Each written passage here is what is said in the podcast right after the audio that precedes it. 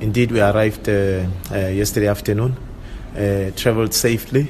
In terms of the squad that was announced, uh, most of the players are on board, uh, having arrived obviously by various times, but by evening, you know, everyone was here, uh, except the two players, overseas-based players, Keagan Dolly and Liam Jordan, who were involved in their weekend uh, team matches. So, uh, Keagan Dolly, we have confirmation is landed. He'll be joining us later today. Uh, unfortunately, can't make the training session this afternoon. And Liam is only departing tonight and will be arriving tomorrow. Uh, but uh, so far, so good. What we've uh, done, luckily, is uh, uh, Zambia had made a request, you know, earlier. To come in and have a practice match. So we honored that request. it was already planned beforehand. So we'll have a close match against Zambia on Wednesday, really to test, as I said, you know, the fiscal preparedness, competitive preparedness of this group of players, of course. Uh, with carefulness to make sure that uh, we don't come out with unnecessary injuries.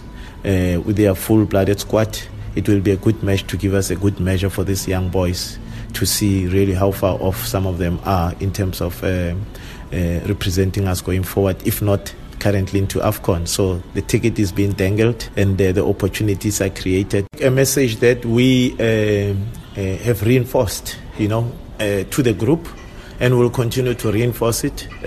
sometimes things said in the media uh, can be taken lightly, but we have really reaffirmed and we are grateful to uh, Bafana Bafana technical staff for affording us this opportunity. Uh, indeed, Coach Stuart and Coach Molefi Ntseki will also be joining us. Uh, to try to ensure that uh, in terms of the technical program of uh, the youth teams and the senior team, there's also continuity and consistency. So we will welcome them. Uh, and of course, for the boys, you know, it's up to them. We've discussed a few players, you know, in this group uh, that hopefully uh, uh, can be considered, even if it's not the full full integration into AFCON camp, but more of a learning experience. But you know, the coach, I'm sure, if the performances warrant that, he seriously considers them. He, will make that judgment. So, uh, for us, however, yes, it's about preparation for AFCON. Uh, uh, in in Egypt, but first we have to go past Zimbabwe. Uh, of course, we are disappointed with the postponement of uh, the Zimbabwe final qualifying leg, but that's what we have. So this gives us an opportunity uh, to continue looking at our permutations and uh, improve certain aspects of our game in terms of team performance.